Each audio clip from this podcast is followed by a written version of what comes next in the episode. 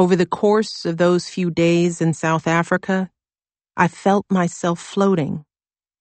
This visit was a long way from my first trip to Kenya in 1991, when I'd ridden around with Barack in matatus and pushed Auma's broken down VW along the side of a dusty road. What I felt was one part jet lag, maybe, but two parts something more profound and elating. It was as if we'd stepped into the larger cross currents of culture and history, reminded suddenly of our relative smallness in the wider arc of time. Seeing the faces of the 76 young women who'd been chosen to attend the leadership forum because they were doing meaningful work in their communities, I fought back tears. They gave me hope. They made me feel old in the best possible way. A full 60% of Africa's population at the time was under the age of 25. Here were women, all of them under 30, and some as young as 16, who were building nonprofits, training other women to be entrepreneurs, and risking imprisonment to report on government corruption. And now they were being connected, trained, and encouraged. I hoped this would only amplify their might. The most surreal moment of all, though, had come earlier, on just the second day of our trip. My family and I had been at the Nelson Mandela Foundation headquarters in Johannesburg, visiting with Graça Machel, a well known humanitarian and Mandela's wife, when we received word that Mandela himself would be happy to greet us at his home nearby. We went immediately, of course. Nelson Mandela was 92 at the time. He'd been hospitalized with lung issues earlier in the year. I was told he seldom received guests. Barack had met him six years earlier as a senator when Mandela had visited Washington. He'd kept a framed photo of their meeting on the wall of his office ever since. Even my kids, Sasha 10 and Malia about to turn 13, understood what a big deal this was. Even my eternally unfazed mother looked a little stunned. There was no one alive who'd had a more meaningful impact on the world than Nelson Mandela had, at least by my measure.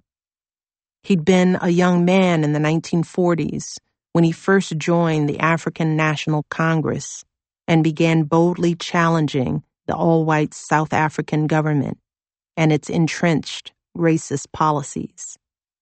He'd been 44 years old when he was put in shackles and sent to prison for his activism, and 71 when he was finally released in 1990, surviving 27 years of deprivation and isolation as a prisoner, having had many of his friends tortured and killed under the apartheid regime. Mandela managed to negotiate rather than fight with government leaders, brokering a miraculously peaceful transition to a true democracy in South Africa and ultimately becoming its first president. Mandela lived on a leafy suburban street in a Mediterranean style home set behind butter colored concrete walls. Graça Machel ushered us through a courtyard shaded by trees and into the house where in a wide, sunlit room, her husband sat in an armchair. He had sparse, snowy hair and wore a brown batik shirt. Someone had laid a white blanket across his lap.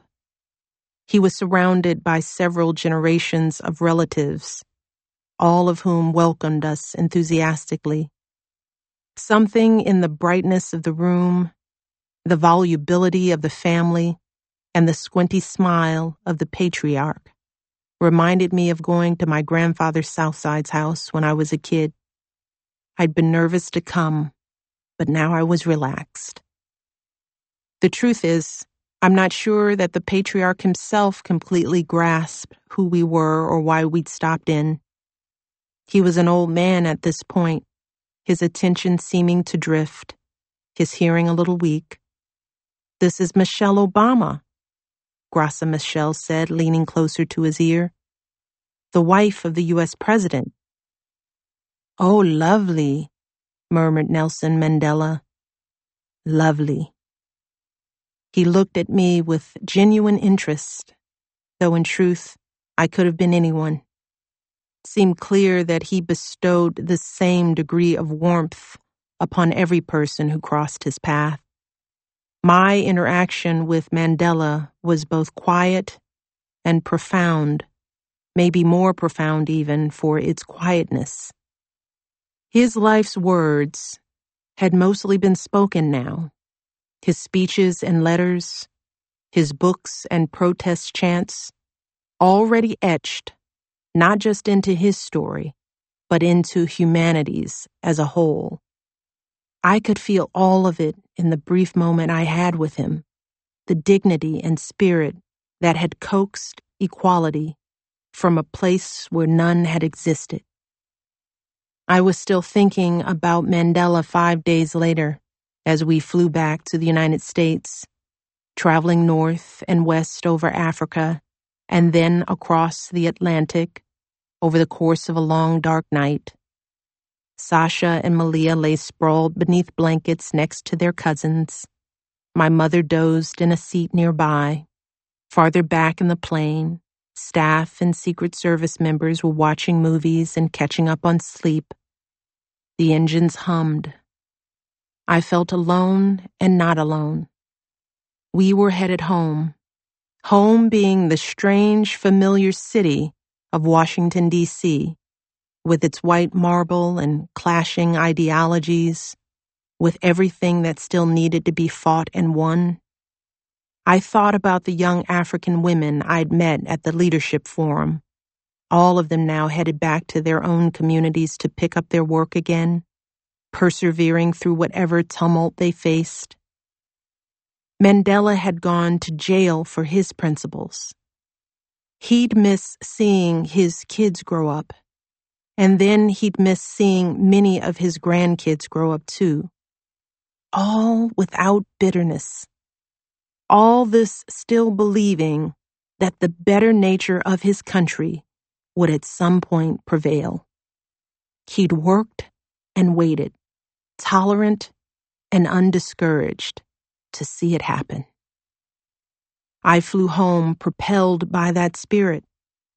Life was teaching me that progress and change happen slowly, not in two years, four years, or even a lifetime.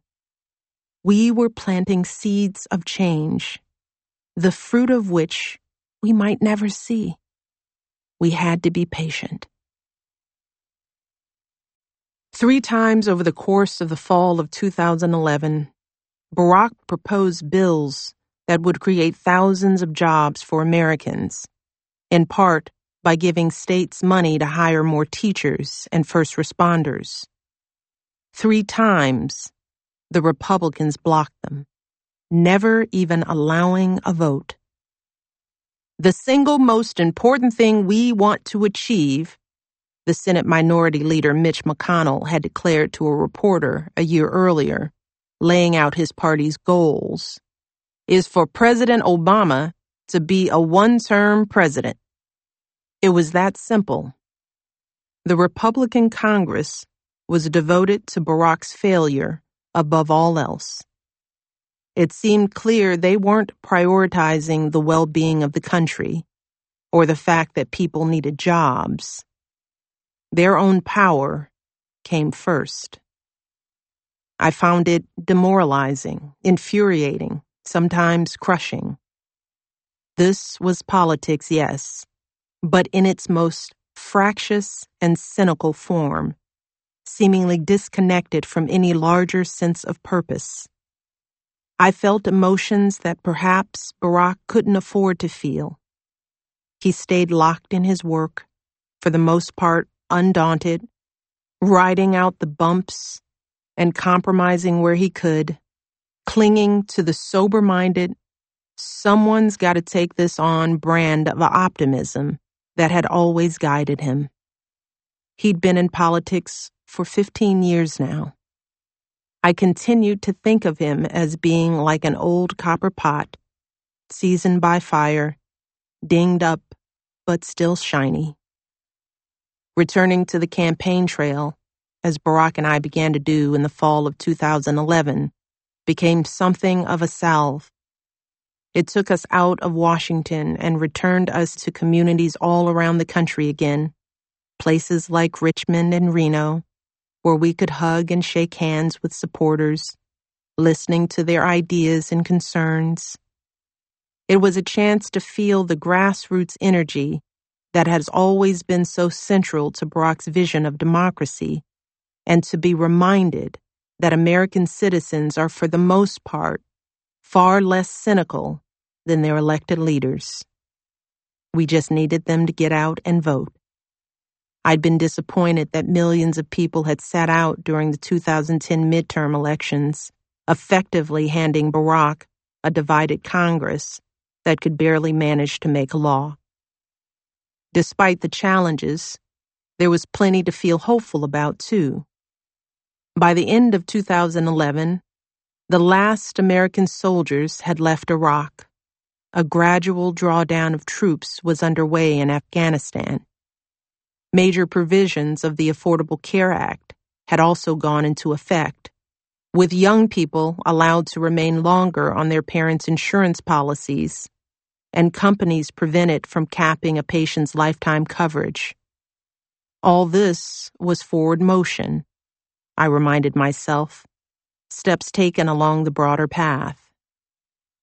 Even with an entire political party conspiring to see Barack fail, we had no choice but to stay positive and carry on. It was similar to when the Sidwell mom had asked Malia if she feared for her life at tennis practice. What can you do, really, but go out and hit another ball? So we worked. Both of us worked. I threw myself into my initiatives. Under the banner of Let's Move, we continued to rack up results.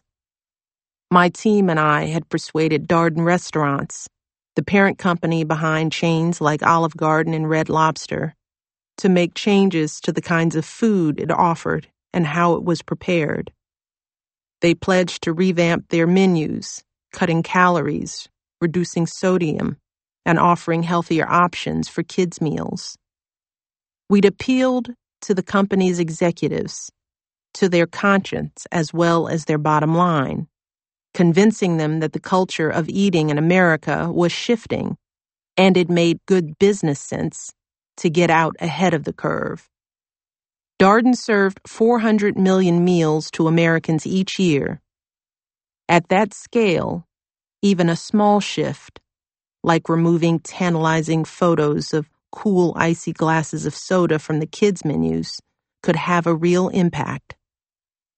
A First Lady's power is a curious thing, as soft and undefined as the role itself.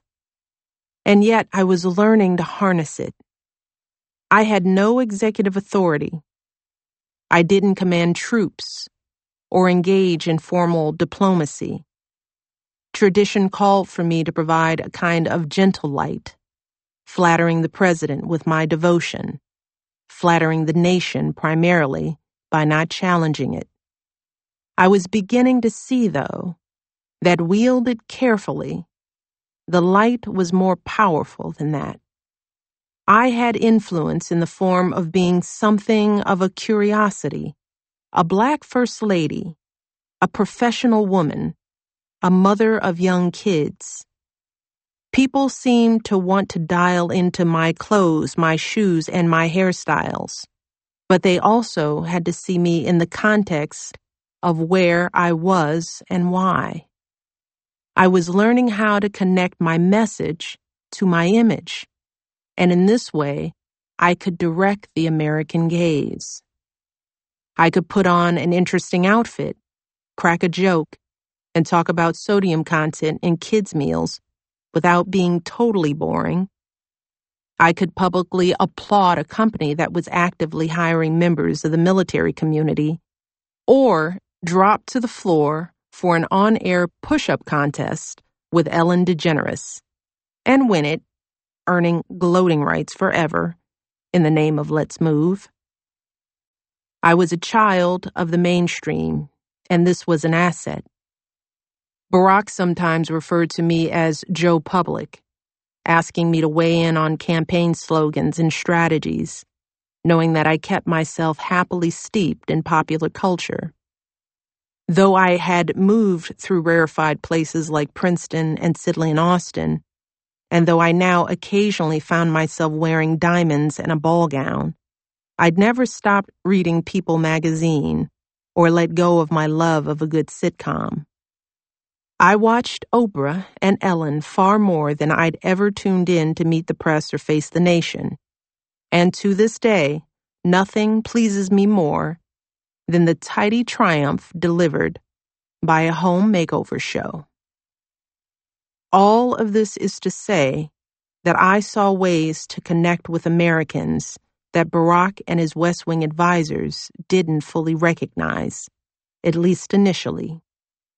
Rather than doing interviews with big newspapers or cable news outlets, I began sitting down with influential mommy bloggers who reached an enormous and dialed in audience of women.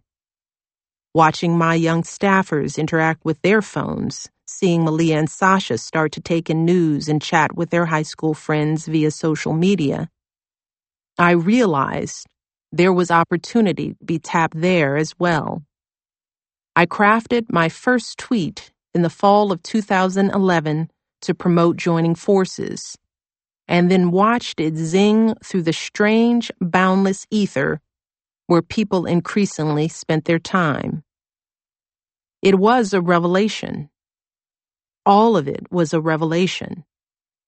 With my soft power, I was finding I could be strong. If reporters and television cameras wanted to follow me, then I was going to take them places.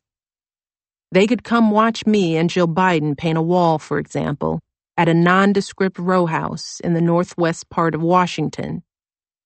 There was nothing inherently interesting about two ladies with paint rollers, but it baited a certain hook. It brought everyone to the doorstep of Sergeant Johnny Agbi, who'd been 25 years old and a medic in Afghanistan when his transport helicopter was attacked shattering his spine, injuring his brain, and requiring a long rehabilitation at Walter Reed. His first floor was now being retrofitted to accommodate his wheelchair, its doorways widened, its kitchen sink lowered, part of a joint effort between a nonprofit called Rebuilding Together and the company that owned Sears and Kmart. This was the thousandth such home they'd renovated on behalf of veterans in need. The cameras caught all of it the soldier, his house, the goodwill and energy being poured in. The reporters interviewed not just me and Jill, but Sergeant Agbi and the folks who'd done the real work. For me, this was how it should be. The gaze belonged here. On Election Day, November 6, 2012, my fears sat with me quietly. Barack and the girls and I were back in Chicago, at home on Greenwood Avenue, caught in the purgatory of waiting for an entire nation to accept or reject us. This vote for me was more fraught than any other we'd gone through. It felt like a referendum not only on Barack's political performance and the state of the country, but also on his character, on our very presence in the White House. Our girls had established a strong community for themselves and a sense of normalcy that I didn't want to upend yet again. I was so invested now. having given over four years of our family's life, that it was impossible not to feel everything a bit personally. The campaign had worn us out, maybe even more than I anticipated. While working on my initiatives and keeping up with things like parent teacher conferences and monitoring the girls' homework, I'd been speaking at campaign events at an average of three cities a day, three days a week. And Barack's pace had been even more grueling. Polls consistently showed him with only a tenuous lead over Mitt Romney. Making matters worse, he'd bombed during their first debate in October, triggering a wave of 11th hour anxiety among donors and advisors. We could read the exhaustion on the faces of our hardworking staffers. Though they aimed never to show it, they were surely unsettled by the possibility that Barack could be forced out of office in a matter of months. Throughout it, Barack stayed calm, though I could see what the pressure did to him. During the final weeks, he began to look a little wan and even skinnier than usual chewing his Nicorette with unusual vigor. I'd watch with wifely concern as he tried to do everything soothe the warriors, finish out the campaign, and govern the nation all at once, including responding to a terrorist attack on American diplomats in Benghazi, Libya, and managing a massive federal response to Hurricane Sandy which tore up the eastern seaboard just a week before the election. As polls on the East Coast began to close that evening, I headed up to the third floor of our house, where we'd set up a kind of de facto hair and makeup salon to prepare for the public part of the night ahead. Meredith had steamed and ready clothes for me, Mom, and the girls. Johnny and Carl were doing my hair and makeup. In keeping with tradition, Barack had gone out to play basketball earlier in the day and had since settled into his office to put finishing touches on his remarks. We had a TV on the third floor, but I deliberately kept it off. If there was news, good or bad, I wanted to hear it directly from Barack or Melissa or someone else close to me the babble of news anchors with their interactive electoral maps always jangled my nerves. I didn't want the details. I just wanted to know how to feel. It was after 8 p.m. in the East now, which meant there had to be some early results coming in. I picked up my Blackberry and sent emails to Valerie, Melissa, and Tina Tchen who in 2011 had become my new chief of staff, asking them what they knew. I waited 15 minutes, then 30, but nobody responded. The room around me began to feel strangely silent. My mother sat in the kitchen downstairs reading a magazine. Meredith was getting the girls ready for the evening. Johnny ran a flat iron over my hair. Was I being paranoid? Or were people not looking me in the eye? Did they somehow know something I didn't?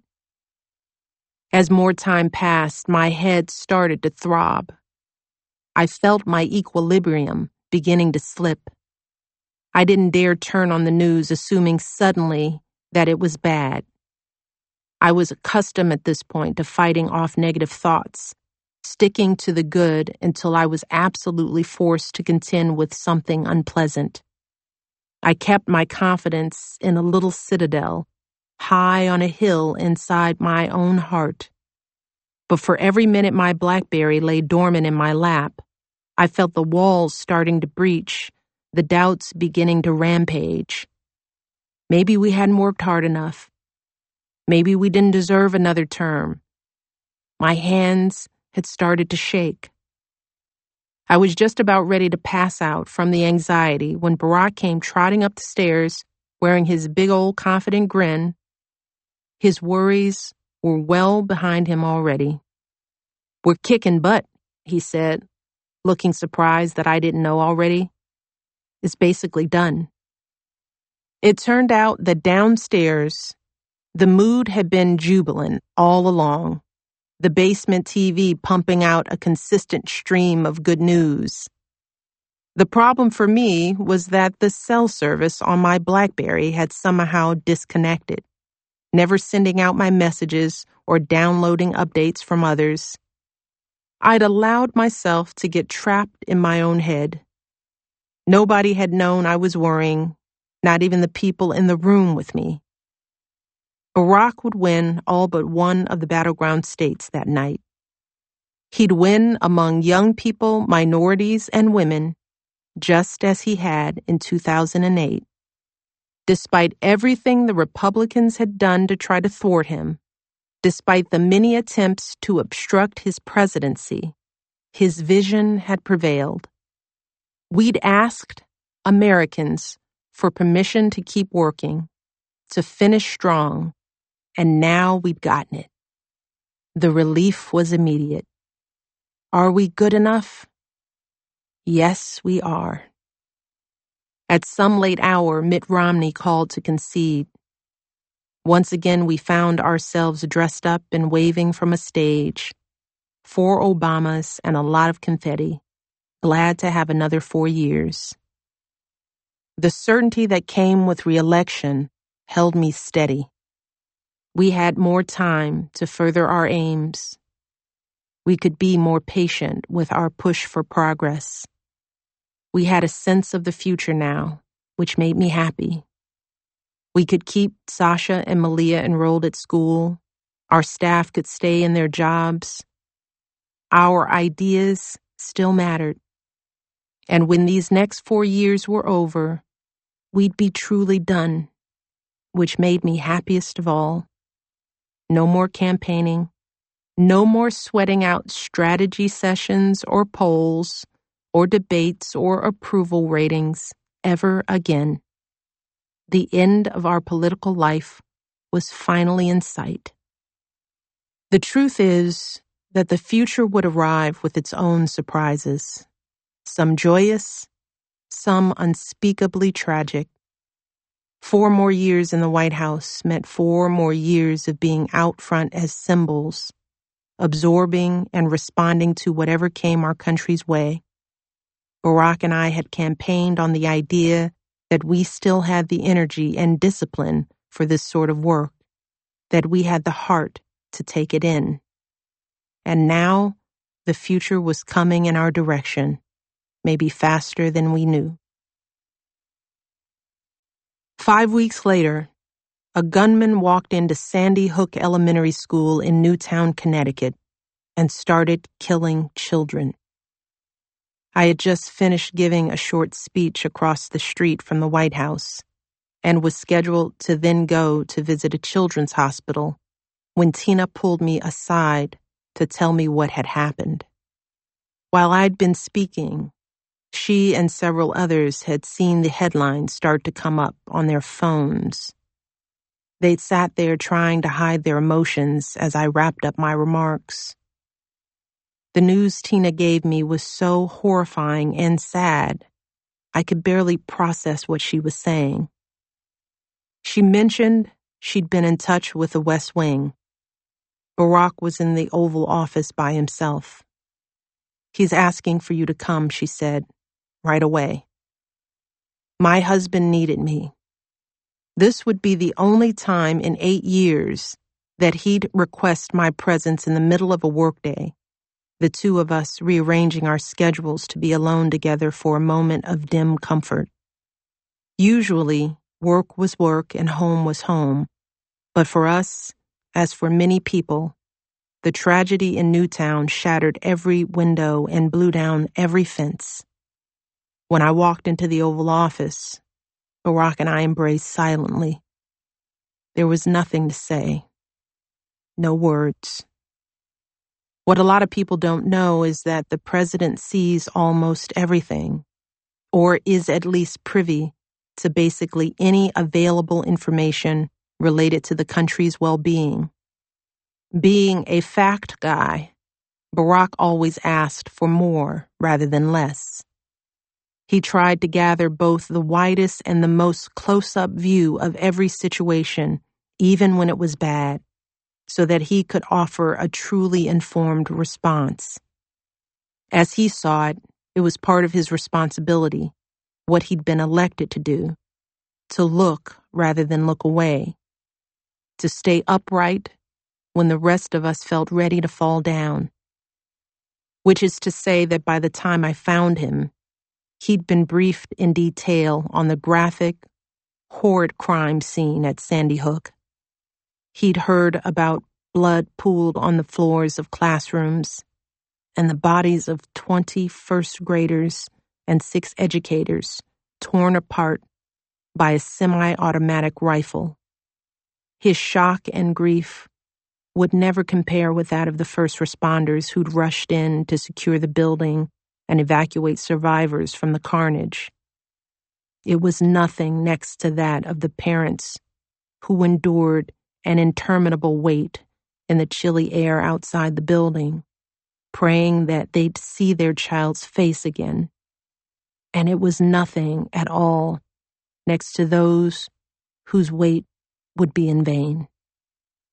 But still, those images were seared permanently into his psyche. I could see in his eyes how broken they'd left him, what this had done already to his faith. He started to describe it to me, but then stopped, realizing it was better to spare me the extra pain. Like me, Barack loved children in a deep and genuine way. Beyond being a doting father, he regularly brought kids into the Oval Office to show them around he asked to hold babies. He lit up any time he got to visit a school science fair or a youth sporting event. The previous winter, he'd added a whole new level of delight to his existence when he started volunteering as an assistant coach for the Vipers, Sasha's middle school basketball team. The proximity of children made everything lighter for him.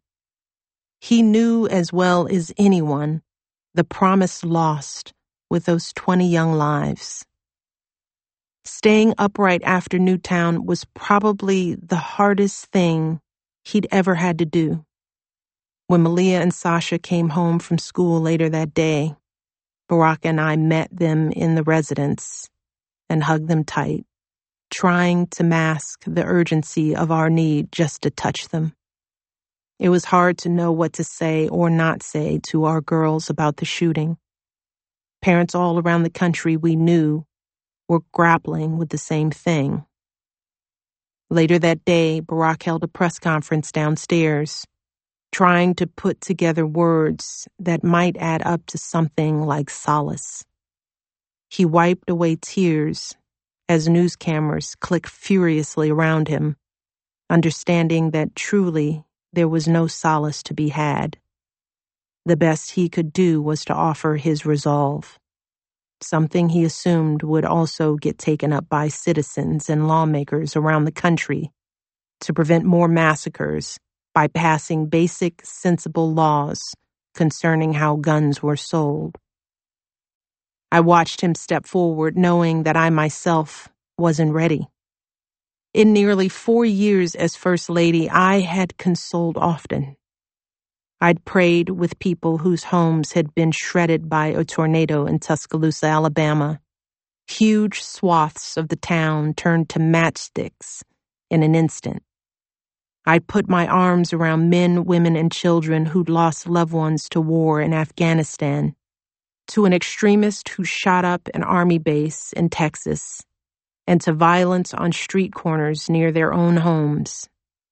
In the previous four months, I'd paid visits to people who'd survived mass shootings at a movie theater in Colorado and inside a Sikh temple in Wisconsin. It was devastating every time. I tried always to bring the most calm and open part of myself to these meetings, to lend my own strength by being caring and present sitting quietly on the riverbed of other people's pain.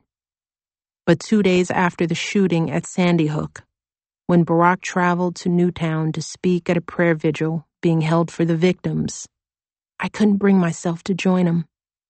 I was so shaken by it that I had no strength available to lend. I'd been First Lady for almost four years, and there had been too much killing already. Too many senseless, preventable deaths, and too little action. I wasn't sure what comfort I could ever give to someone whose six year old had been gunned down at school. Instead, like a lot of parents, I clung to my children, my fear and love intertwined. It was nearly Christmas, and Sasha was among a group of local children selected to join the Moscow Ballet for two performances of the Nutcracker, both happening on the same day as the vigil in Newtown.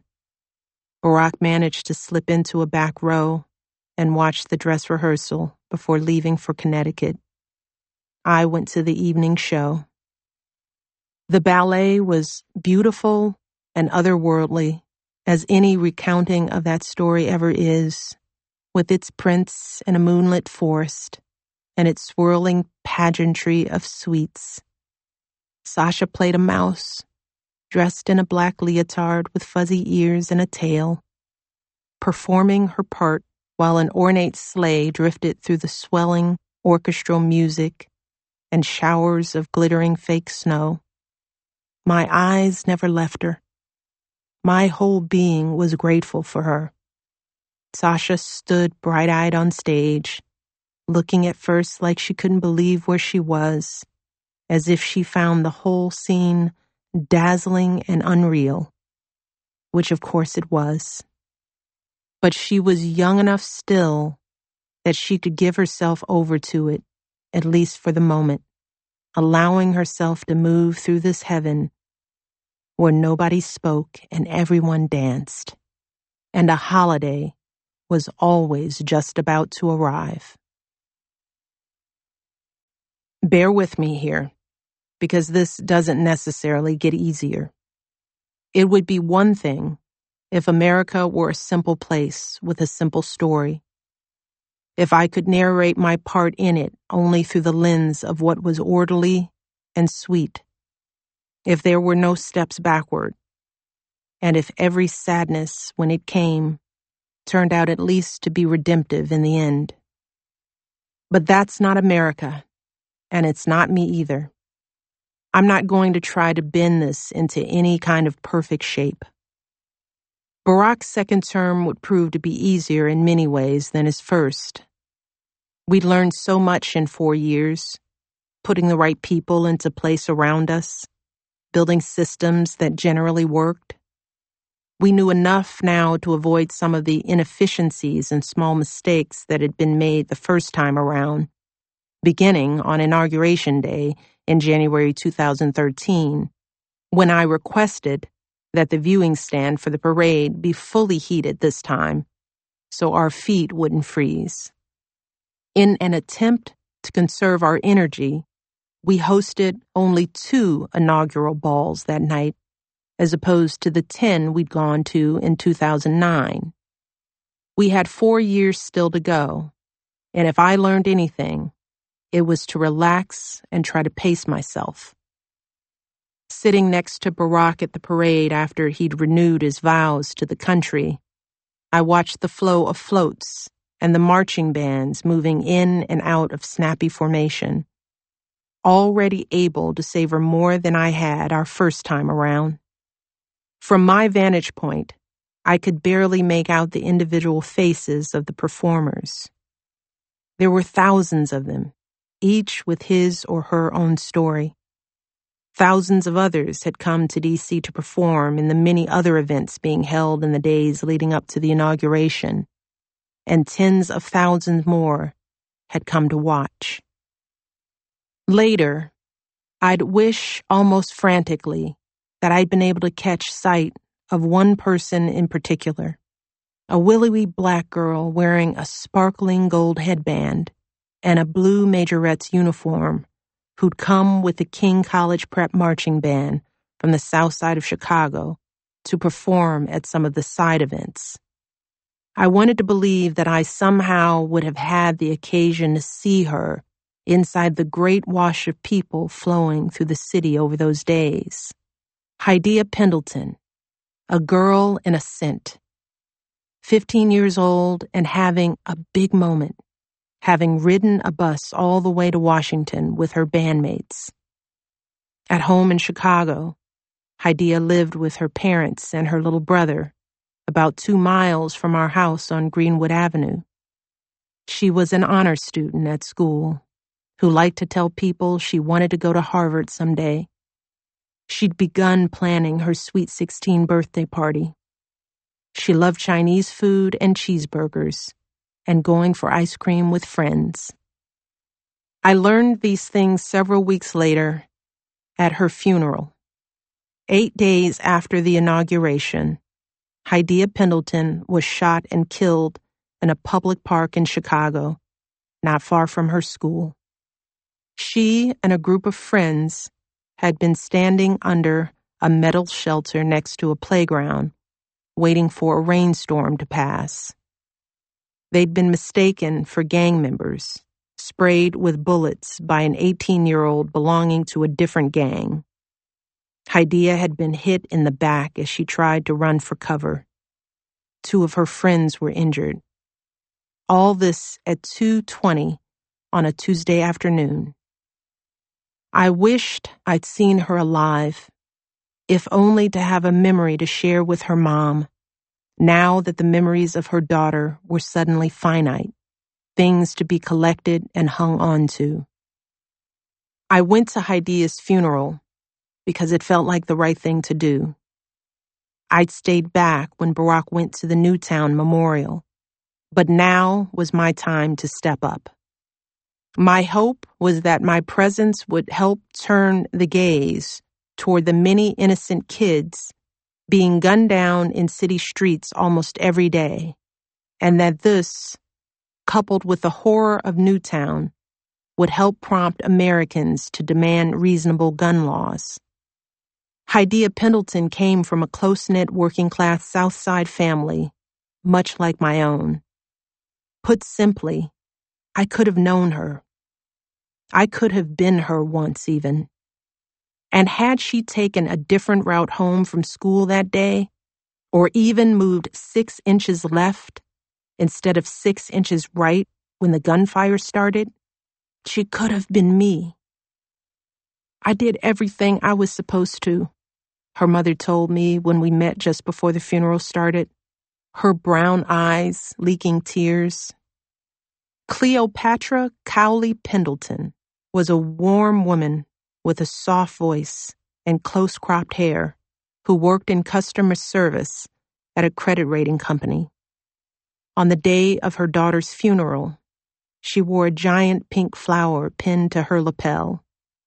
She and her husband Nathaniel had watched over Hadiya carefully, encouraging her to apply to King, a selective public high school, and making sure she had little time to be out on the streets, signing her up for volleyball, cheerleading, and a dance ministry at church. As my parents had once done for me, they'd made sacrifices so that she could be exposed to things outside her neighborhood. She was to have gone to Europe with the marching band that spring, and she'd apparently loved her visit to Washington. It's so clean there, Mom, she reported to Cleopatra after returning. I think I'm going to go into politics. Instead, Hadiya Pendleton became one of three people who died in separate incidents of gun violence in Chicago on that one January day. She was the 36th person in Chicago killed in gun violence that year. And the year was at that point just 29 days old. It goes without saying that nearly all those victims were black.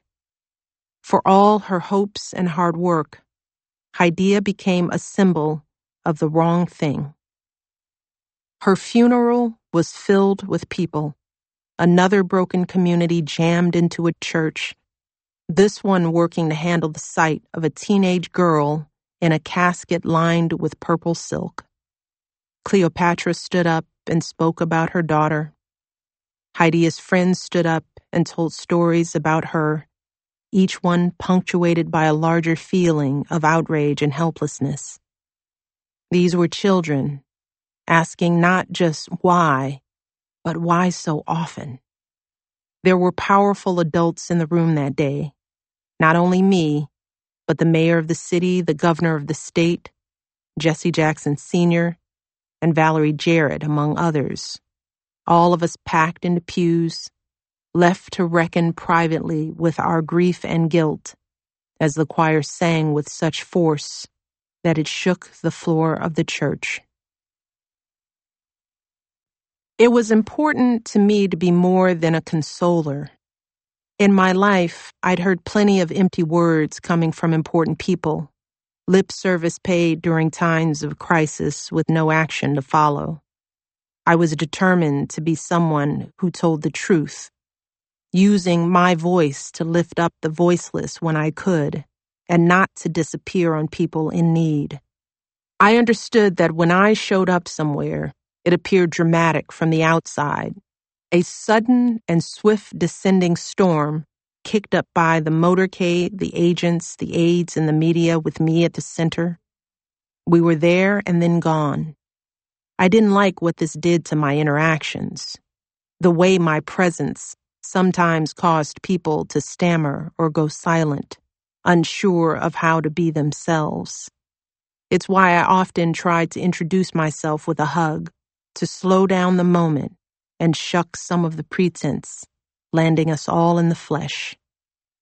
I tried to build relationships with the people I met, especially those who didn't normally have access to the world I now inhabited. I wanted to share the brightness as I could. I invited Hadiya Pendleton's parents to sit next to me at Barack's State of the Union speech a few days after the funeral, and then hosted the family at the White House for the Easter egg roll. Cleopatra, who became a vocal advocate for violence prevention, also returned a couple of times to attend different meetings on the issue. I made a point of writing letters to the girls from the Elizabeth Garrett Anderson School in London who had so profoundly moved me, encouraging them to stay hopeful and keep working despite their lack of privilege. In 2011, I'd taken a group of 37 girls from the school to visit the University of Oxford, bringing not the high achievers, but students whose teachers thought they weren't yet reaching their potential. The idea was to give them a glimpse of what was possible, to show them what a reach could yield. In 2012, I'd hosted students from the school at the White House during the British Prime Minister's state visit. I felt it was important to reach out to kids multiple times and in multiple ways in order for them to feel that it was all real.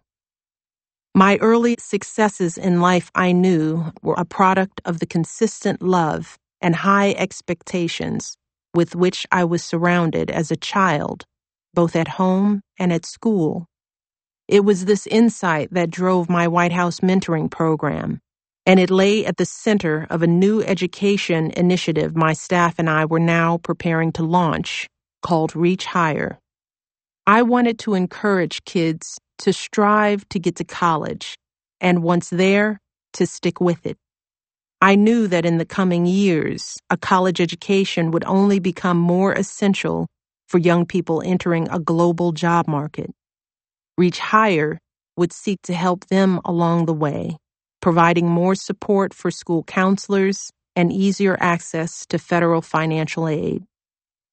I'd been lucky to have parents, teachers, and mentors who'd fed me with a consistent, simple message You matter. As an adult, I wanted to pass those words to a new generation.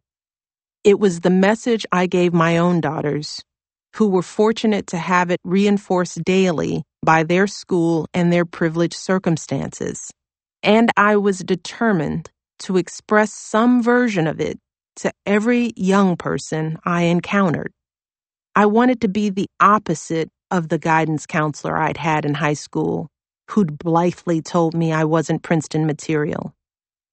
All of us believe you belong here, I'd said to the Elizabeth Garrett Anderson girls as they sat, many of them looking a little awestruck, in the Gothic Old World dining hall at Oxford, surrounded by university professors and students who'd come out for the day to mentor them. I said something similar anytime we had kids visit the White House. Teens we invited from the Standing Rock Sioux Reservation, children from local schools who showed up to work in the garden, high schoolers who came for our career days and workshops in fashion, music, and poetry, even kids I only got to give a quick but emphatic hug to in a rope line. The message was always the same. You belong. You matter. I think highly of you. An economist from a British university would later put out a study that looked at the test performances of Elizabeth Garrett Anderson students, finding that their overall scores jumped significantly after I'd started connecting with them, the equivalent of moving from a C average to an A. Any credit for improvement really belonged to the girls their teachers, and the daily work they did together. But it also affirmed the idea that kids will invest more when they feel they're being invested in. I understood that there was power in showing children my regard. Two months after Hadiya Pendleton's funeral, I returned to Chicago. I directed Tina, my chief of staff, and an attorney who herself had spent many years in the city, to throw her energy into rallying support for violence prevention there. Tina was a big hearted policy wonk with an infectious laugh and more hustle than just about anyone I knew. She understood which levers to pull inside and outside government to make an impact at the scale I envisioned. Moreover, her nature and experience wouldn't allow her voice to go unheard, especially at tables dominated by men where she often found herself. Throughout Barack's second term, she would wrestle with the Pentagon and various state governors to clear away red tape so that veterans and military spouses could more efficiently build their careers. And she'd also help engineer a mammoth new administration wide effort centered on girls' education worldwide. In the wake of Hadiya's death, Tina had leveraged her local contacts, encouraging Chicago business leaders and philanthropists to work with Mayor Rahm Emanuel to expand community programs for at risk youth across the city. Her efforts had helped yield $33 million in pledges in just a matter of weeks. On a cool day in April, Tina and I flew out to attend a meeting of community leaders discussing youth empowerment and also to meet a new group of kids. Earlier that winter, the public radio program This American Life had devoted two hours to telling the stories of students and staff from William R. Harper Senior High School in Englewood, a neighborhood on the South Side. In the previous year, 29 of the school's current and recent students had been shot, eight of them fatally. These numbers were astonishing to me and my staff, but the sad fact is that urban schools around the country were contending with epidemic levels of gun violence. Amid all the talk of youth empowerment, it seemed important to actually sit down and hear from the youth. When I was young, Englewood had been a rough neighborhood, but not necessarily as deadly as it was now. In junior high, I'd traveled to Englewood for weekly biology labs at a community college there. Now, years later, as my motorcade made its way past strips of neglected bungalows and shuttered storefronts, past vacant lots and burned out buildings, it looked to me as if the only thriving businesses left were the liquor stores. I thought back to my own childhood and my own neighborhood and how the word ghetto got thrown around like a threat. The mere suggestion of it, I understood now, caused stable middle class families to bail preemptively for the suburbs, worried their property values would drop. Ghetto signaled that a place was both black and hopeless. It was a label that foretold failure and then hastened its arrival. It closed corner groceries and gas stations and undermined schools and educators trying to instill self worth in neighborhood kids. It was a word everyone tried to run from, but it could rear up on a community quick. In the middle of West Englewood sat Harper High School, a large sand brick building with multiple wings. I met the school's principal, Leonetta Sanders, a quick moving African American woman who'd been at the school for six years, and two school social workers who immersed themselves in the lives of the 510 kids enrolled at Harper, most of them from low income families. One of the social workers, Crystal Smith, could often be found pacing Harper's hallways between classes, peppering students with positivity, communicating her high regard for them by calling out, I'm so proud of you, and I see you trying hard. She'd shout, I appreciate you in advance for every good choice she trusted those students would make. In the school library that day, I joined a circle of 22 Harper students, all African American, mostly juniors and seniors, who were seated in chairs and on couches, dressed in khakis and collared shirts. Most were eager to talk. They described a daily, even hourly fear of gangs and violence. Some explained that they had absent or addicted parents. A couple had spent time in juvenile detention centers. A junior named Thomas had witnessed a good friend, a 16 year old girl, get shot and killed the previous summer. He'd also been there when his older brother, who had been partially paralyzed due to a gunshot injury, was shot and wounded in the same incident while sitting outside in his wheelchair. Nearly every kid there that day had lost someone, a friend, relative, neighbor, to a bullet. Few, meanwhile, had ever been downtown to see the lakefront or visit Navy Pier. At one point, one of the social workers interjected, saying to the group, 80 degrees and sunny. Everyone in the circle began nodding ruefully. I wasn't sure why. Tell Mrs. Obama, she said, what goes through your mind when you wake up in the morning and hear the weather forecast is 80 and sunny? She clearly knew the answer, but wanted me to hear.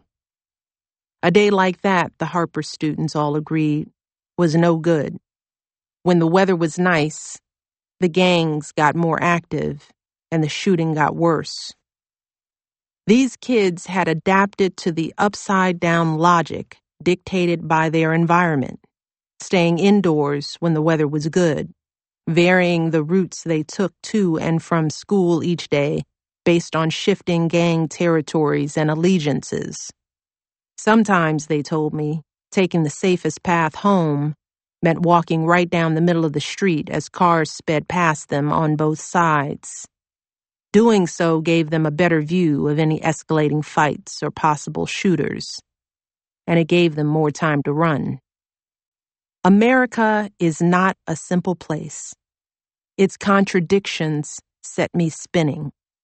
I'd found myself at Democratic fundraisers held in vast Manhattan penthouses, sipping wine with wealthy women who would claim to be passionate about education and children's issues and then lean in conspiratorially telling me that their Wall Street husbands would never vote for anyone who even thought about raising their taxes. And now I was at Harper, listening to children talk about how to stay alive. I admired their resilience, and I wished desperately that they didn't need it so much. One of them then gave me a candid look it's nice that you're here and all, he said with a shrug. But what are you actually going to do about any of this? To them, I represented Washington, D.C. as much as I did the South Side. And when it came to Washington, I felt I owed them the truth. Honestly, I began, I know you're dealing with a lot here, but no one's going to save you anytime soon. Most people in Washington aren't even trying. A lot of them don't even know you exist. I explained to those students that progress is slow, that they couldn't afford to simply sit and wait for change to come. Many Americans didn't want their taxes raised, and Congress couldn't even pass a budget, let alone rise above petty partisan bickering. So there weren't going to be billion dollar investments in education or magical turnarounds for their community. Even after the horror of Newtown, Congress appeared determined to block any measure that could help keep guns out of the wrong hands with legislators more interested in collecting campaign donations from the National Rifle Association than they were in protecting kids. Politics was a mess, I said. On this front, I had nothing terribly uplifting or encouraging to say. I went on, though, to make a different pitch, one that came directly from my South Side self. Use school, I said, these kids had just spent an hour telling me stories that were tragic and unsettling, but I reminded them that those same stories also showed their persistence, self reliance, and ability to overcome. I assured them that they already had what it would take to succeed. Here they were, sitting in a school that was offering them a free education, I said, and there were a whole lot of committed and caring adults inside that school who thought they mattered. About six weeks later, thanks to donations from local business people, a group of Harper's students would come to the White House to visit with me and Barack personally, and also spend time at Howard University learning what college was about. I hoped they could see themselves getting there. I will never pretend that words or hugs from a first lady alone can turn somebody's life around, or that there's any easy path for students trying to navigate everything that those kids at Harper were dealing with. No story is that simple. And of course, every one of us sitting in the library that day knew this. But I was there to push back against the old and damning narrative about being a black urban kid in America, the one that foretold failure and then hastened its arrival. If I could point out those students' strengths and give them some glimpse of a way forward, then I would always do it. It was a small difference I could make. 24. In the spring of 2015, Malia announced that she'd been invited to the prom by a boy she kind of liked. She was 16 then, finishing her junior year at Sidwell. To us, she was still our kid, long legged and enthusiastic as she'd always been, though every day she seemed to become a little more adult. She was now nearly as tall as I was and starting to think about applying to college. She was a good student, curious and self possessed, a collector of details, much like her dad. She'd become fascinated by films and filmmaking, and the previous summer had taken it upon herself to seek out Steven Spielberg one evening when he'd come to the White House for a dinner party, asking him so many questions that he followed up with an offer to let her intern on a TV series he was producing. Our girl was finding her way. Normally, for security reasons, Malia and Sasha weren't allowed to ride in anyone else's car. Malia had a provisional license by then and was able to drive herself around town, though always with agents following in their own vehicle. But still, since moving to Washington at the age of 10, she'd never once ridden a bus or the metro or been driven by someone who didn't work for the Secret Service. For prom night, though, we were making an exception. On the appointed evening, her date arrived in his car, clearing security at the southeast gate of the White House, following the path up and around the South Lawn by which heads of state and other visiting dignitaries normally arrived, and then gamely, bravely, walking into the dip room dressed in a black suit. Just be cool, please, okay? Malia had said to me and Barack, her embarrassment already beginning to smolder as we rode the elevator downstairs. I was barefoot, and Barack was in flip flops. Malia wore a long black skirt and an elegant bare shouldered top. She looked beautiful and about 23 years old. By my reckoning, we did manage to play it cool, though Malia still laughs, remembering it all as a bit excruciating. Barack and I shook the young man's hand, snapped a few pictures, and gave our daughter a hug before sending them on their way. We took what was perhaps unfair comfort in the knowledge that Malia's security detail would basically ride the boy's bumper all the way to the restaurant where they were going for dinner before the dance and would remain on quiet duty throughout the night. From a parent's point of view, it wasn't a bad way to raise teenagers, knowing that a set of watchful adults was trailing them at all times, tasked with extricating them from any sort of emergency.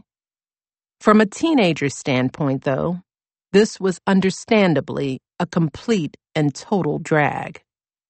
As with many aspects of life in the White House, we were left to sort out what it meant for our family, where and how to draw the lines, how to balance the requirements of the presidency against the needs of two kids learning how to mature on their own.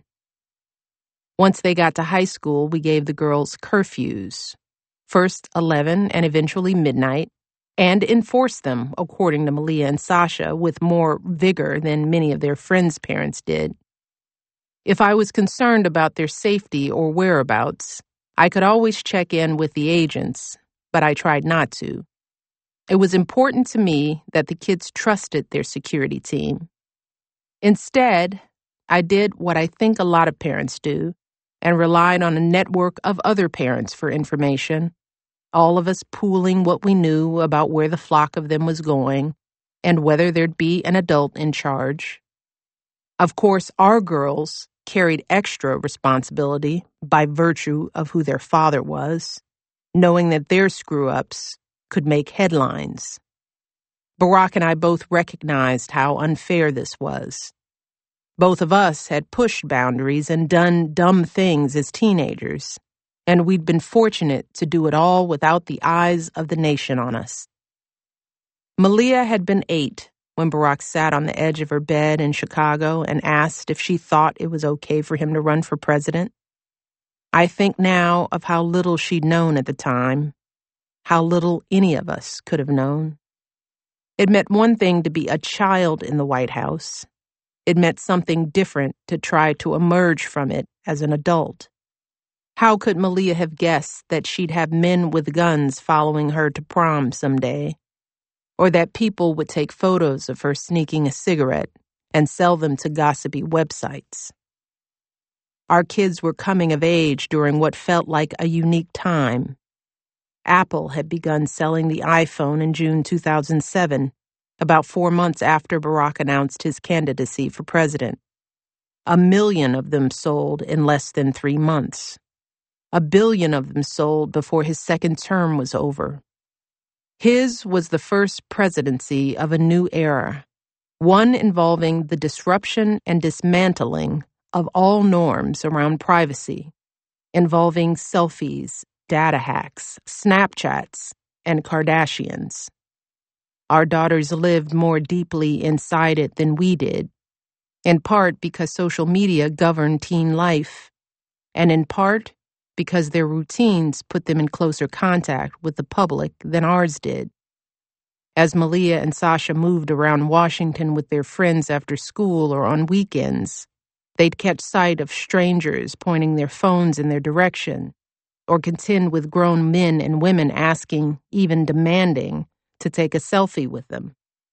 You do know that I'm a child, right? Malia would sometimes say when turning someone down.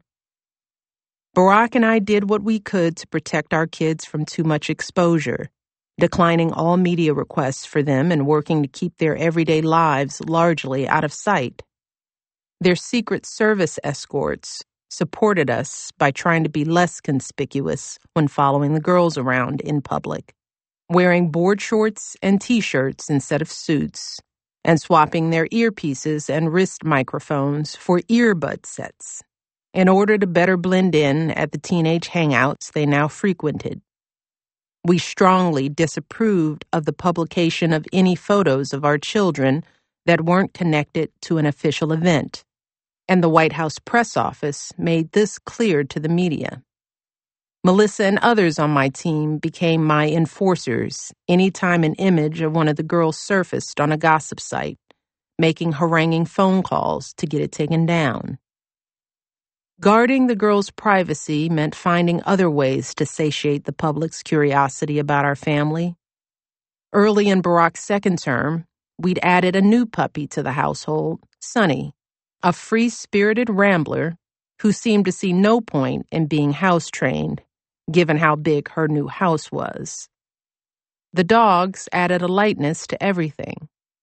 They were living, loafing proof that the White House was a home knowing that Malia and Sasha were basically off limits. The White House communications teams began requesting the dogs for official appearances. In the evenings, I'd find memos in my briefing book asking me to approve a Bo and Sunny drop by, allowing the dogs to mingle with members of the media or children coming for a tour. The dogs would get deployed when reporters came to learn about the importance of American trade and exports or later to hear Barack speak in favor of Merrick Garland, his pick for the Supreme Court.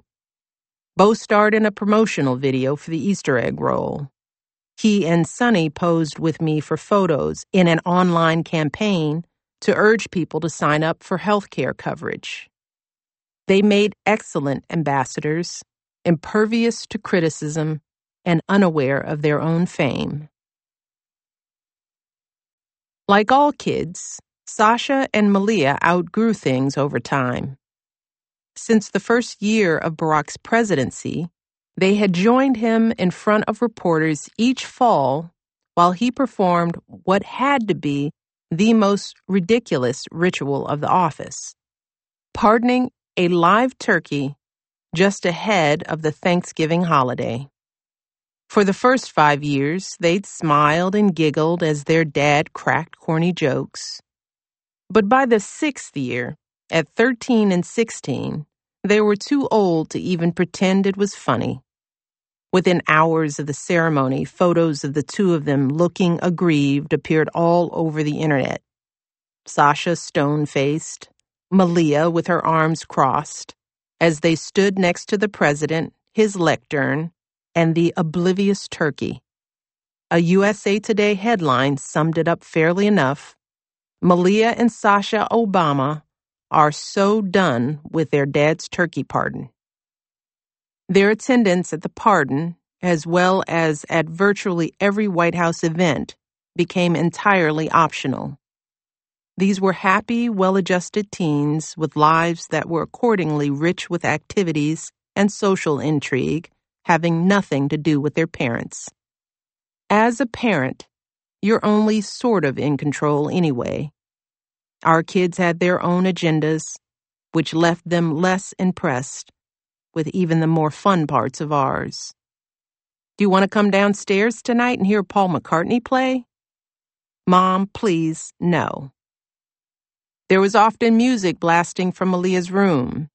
Sasha and her friends had taken a shine to cable cooking shows, and sometimes commandeered the resident's kitchen to decorate cookies or whip up elaborate multi course meals for themselves.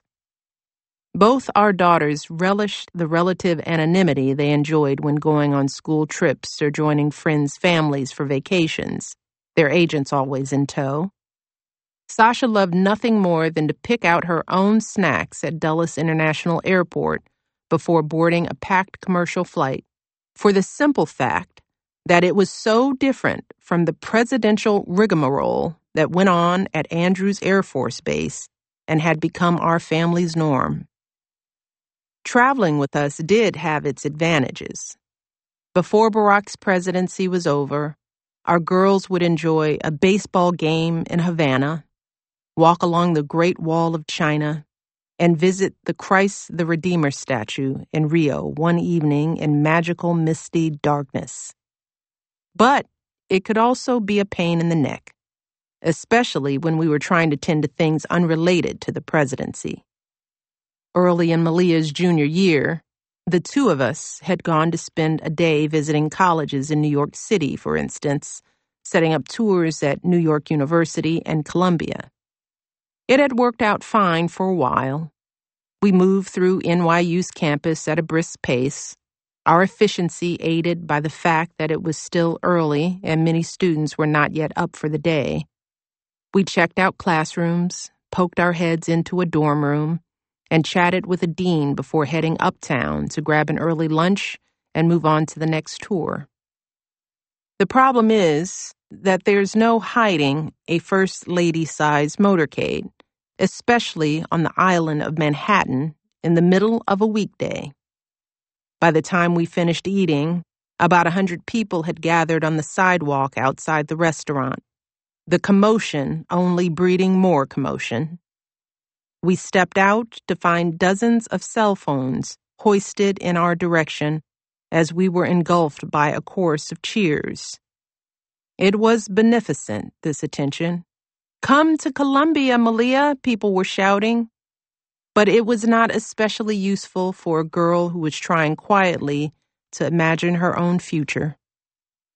I knew immediately what I needed to do, and that was to bench myself to let Malia go see the next campus without me, sending Kristen Jones, my personal assistant, as her escort instead.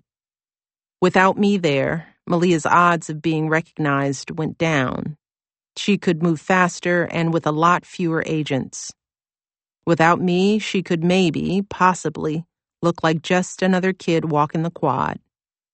I at least owed her a shot at that. Kristen, in her late 20s and a California native, was like a big sister to both my girls anyway. She'd come to my office as a young intern, and along with Kristen Jarvis, who until recently had been my trip director, was instrumental in our family's life, filling some of these strange gaps caused by the intensity of our schedules and the hindering nature of our fame. The Kristens, as we called them, stood in for us often. They served as liaisons between our family and Sidwell, setting up meetings and interacting with teachers, coaches, and other parents when Barack and I weren't able. With the girls, they were protective, loving, and far hipper than I'd ever be in the eyes of my kids. Malia and Sasha trusted them implicitly, seeking their counsel on everything from wardrobe and social media to the increasing proximity of boys. While Malia toured Columbia that afternoon, I was put into a secure holding area designated by the Secret Service, what turned out to be the basement of an academic building on campus, where I sat alone and unnoticed until it was time to leave, wishing I'd at least brought a book to read.